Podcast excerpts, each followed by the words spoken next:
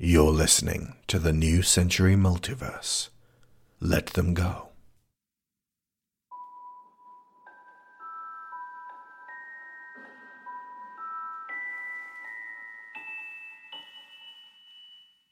Part 2 The Thing Outside. Chapter 6 Hypothesis.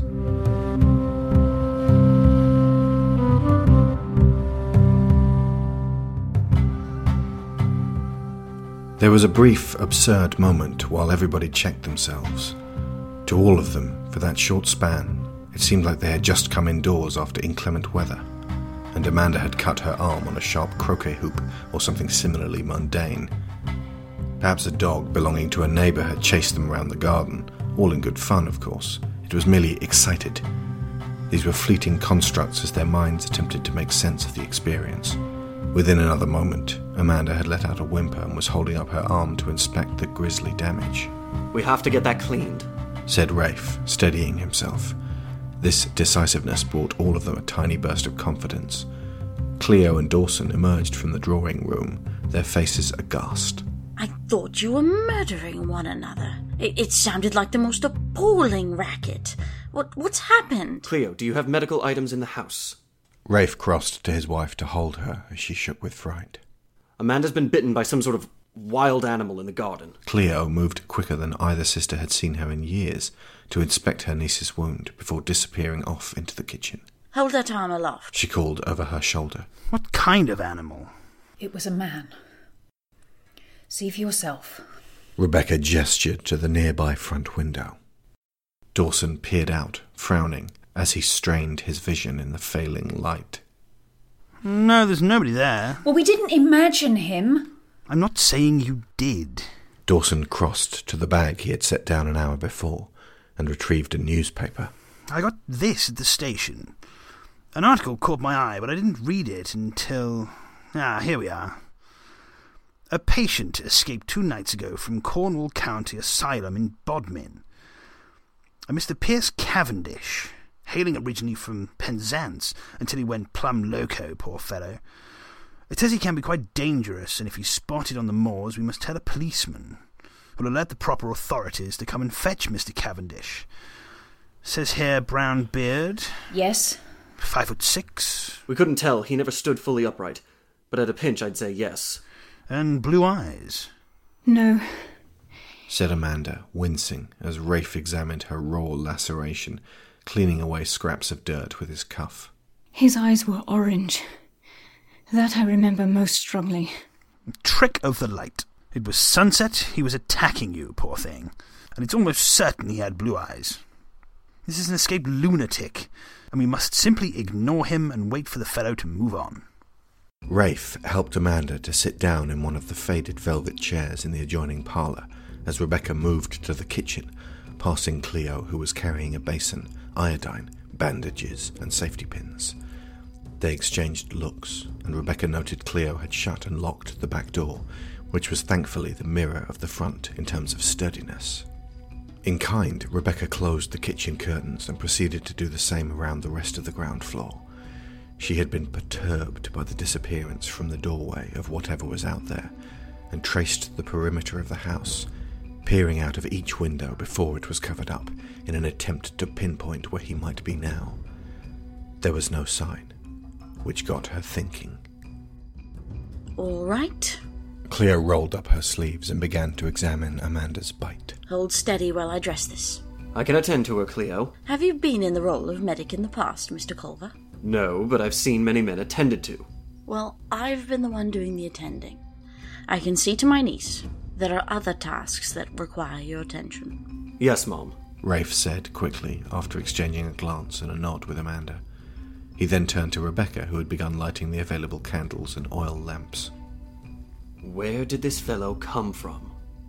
Perhaps he was hiding at the Stacy farm. Is it still abandoned? As far as I know, Cleo said, swiftly applying disinfectant to tender flesh. Well, he's violent, we can be sure of that. Do you have a gun in the house? Yes, uh, M- Matthew's shotgun. It's. It's in the cellar. Let's go and get that together then. I have a decent enough aim, so we'll be amply defended. Cleo fastened the bandage, patted it, and kissed Amanda on the forehead before turning towards the cellar. Rafe followed her down the stone steps at her laboured pace. Rebecca moved to the upstairs floor and began to close the curtains and secure the windows there, gazing out into the sinking sun, trying to spot the movement of something in the now darkened gardens. Everything was still. Even the birds had fallen silent. When she returned to the lower floor, Rafe was loading the long black double barreled shotgun that Rebecca vividly recollected Uncle Matthew leaving the house with on occasion, always coming back bearing a brace of rabbits or a game bird. Cleo had fetched every shell she could find and laid them on the table upon a two tiered cake stand. There are different kinds. I, I, I know that much. These are birdshot. Qualified Rafe, holding up one of the yellow cartridges. They won't kill a man, but they will certainly give him pause for thought. I don't even know if they'll work. It, it hasn't been fired for a few years. I'll have to eject and swap them out fairly fast. I may need some help. I'll hold them. These are buckshot. He continued, pointing to the five red cartridges arranged at the top tier of the cake stand. They'll do more damage. That's if we have to kill him. He loaded two into the barrel of the gun and hung it over the crook of his arm. You're not going to start with the birdshot? Maybe send him running? No. Most likely, Culver won't have to let off the gun at all. Piped up Dawson from the corner, lighting his pipe. This man hasn't shown his face in half an hour. He's probably moved on already.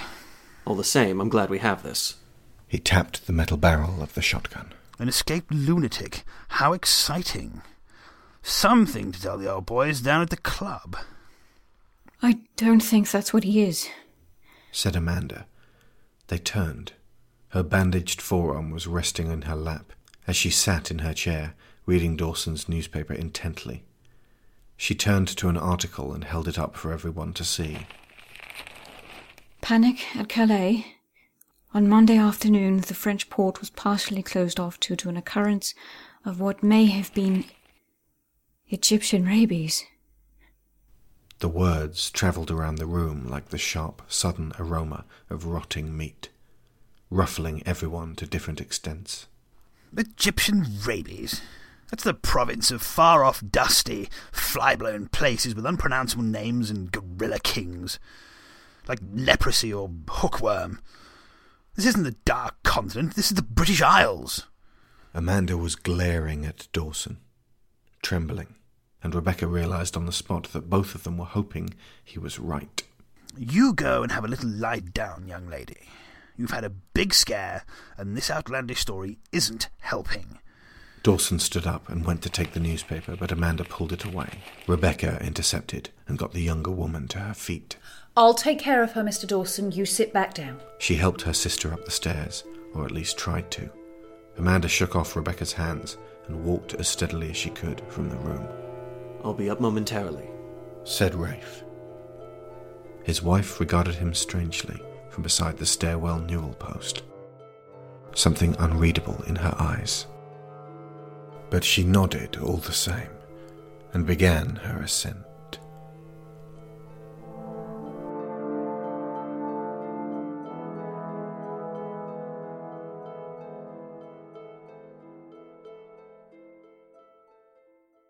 As they entered the master bedroom, memories came flooding back to Rebecca.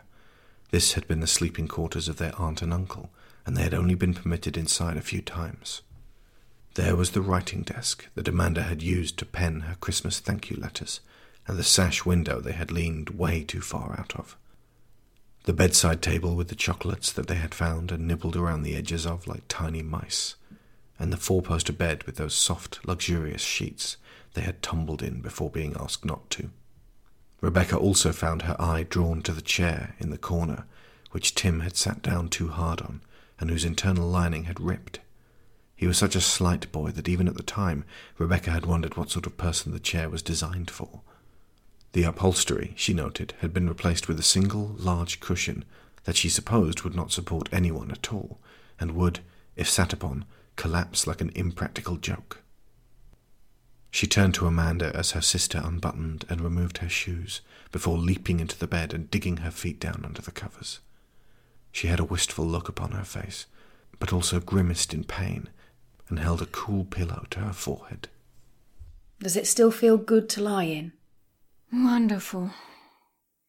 Becky, can you ask Aunt Cleo if she has something for headaches? I've got one right now that could knock down a charging bull. Amanda slid her legs around under the covers, attempting to get comfortable whilst enjoying the sensations on her stockinged skin. I'll see what she has. Rebecca picked her way back downstairs, passing Rafe wordlessly as she went. Cleo had no salicylic acid, so Rebecca retrieved a brown glass bottle of laudanum, the only available substance for dealing with pain. Upon her return, she paused outside the room, hearing low voices and Amanda crying. She backed up respectfully and took a seat in the hall. Her nostrils irritated by the pervasive odour of Dawson's pipe wafting up the stairs towards her. Inside, Rafe was cradling Amanda as she wept. Thank you for not saying it's just a little bite. I would never dream of patronizing you so. We have to treat this seriously. When you were a soldier, how did you manage to keep being brave? Men are expected to be brave. It's our birthright. That sounds more like an obligation than a right. I was surrounded by other men, and while we were given to grumble and complain about our conditions, it was not the done thing to discuss one's fears. But I'm asking you to discuss them with me now. I keep having little bursts of bravery, and I feel like I can cope with whatever happens, but. But they don't last. She drew back from him and studied his face. So, how do you sustain it? There's a switch inside. Pushing it keeps me focused on what I have to do, and I know sometimes that if I let it switch back, I'm going to break down altogether. I promise myself I'll do that when I'm safe, and the men around me are safe, and I can be alone and fall to pieces without anybody coming to harm. He held her hands. So you fall to pieces all you want as soon as I leave you alone, because I'm going to protect you and everyone else. I promise. Cross your heart? And hope to die.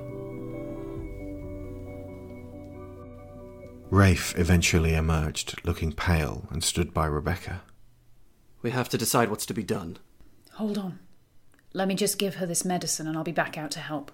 What is it? Laudanum. At this, Rafe's expression became even more grave. That is serious stuff, Rebecca. We used to sell it over the counter.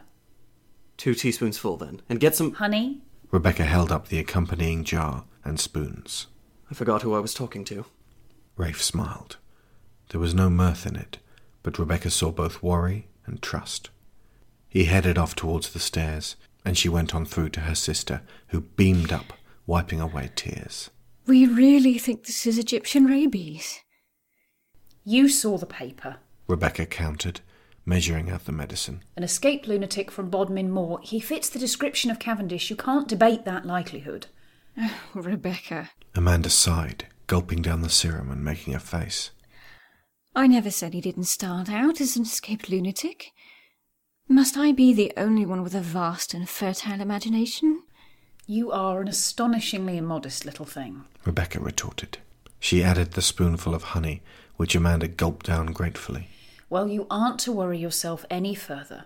Your dear husband has it all together, and he's nobody's fool. Rafe has survived all sorts of terrible conflicts we could never imagine. I'd want nobody else protecting me. Amanda's face creased as tears threatened to intrude again.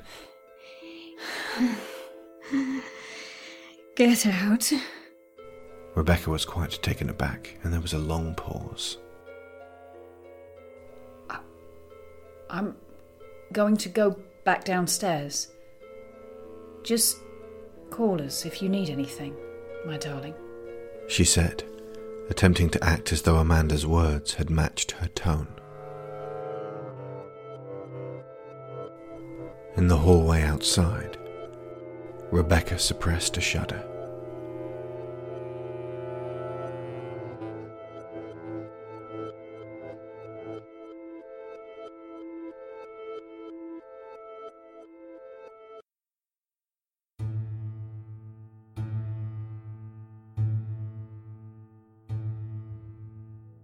Have been listening to the New Century Multiverse. Let Them Go.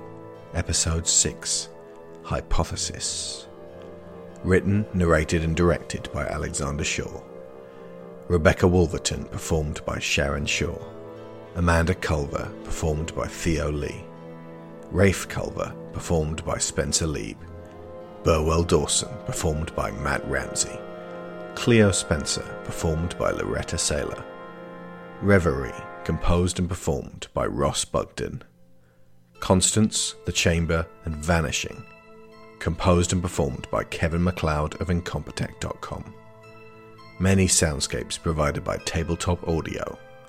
The production of New Century is funded by you guys on Patreon, and our special $15 sponsors get name checked every week, so a huge extra big thank you to Joel Robinson, Abel Savard, Runelord Firionel, Luke Hatfield, Nick Ord, Sarah Montgomery, Duran Barnett, Tom Painter, Finbar Nicholl, Jamas Enright, Marc Lucksch, Dan Mayer, Joe Crow, Chris Finik, Toby Jungius, Dave Hickman, Aaron LaCluyze, David Garcia Abril, Ciaran Dachtler, and Lorraine Chisholm.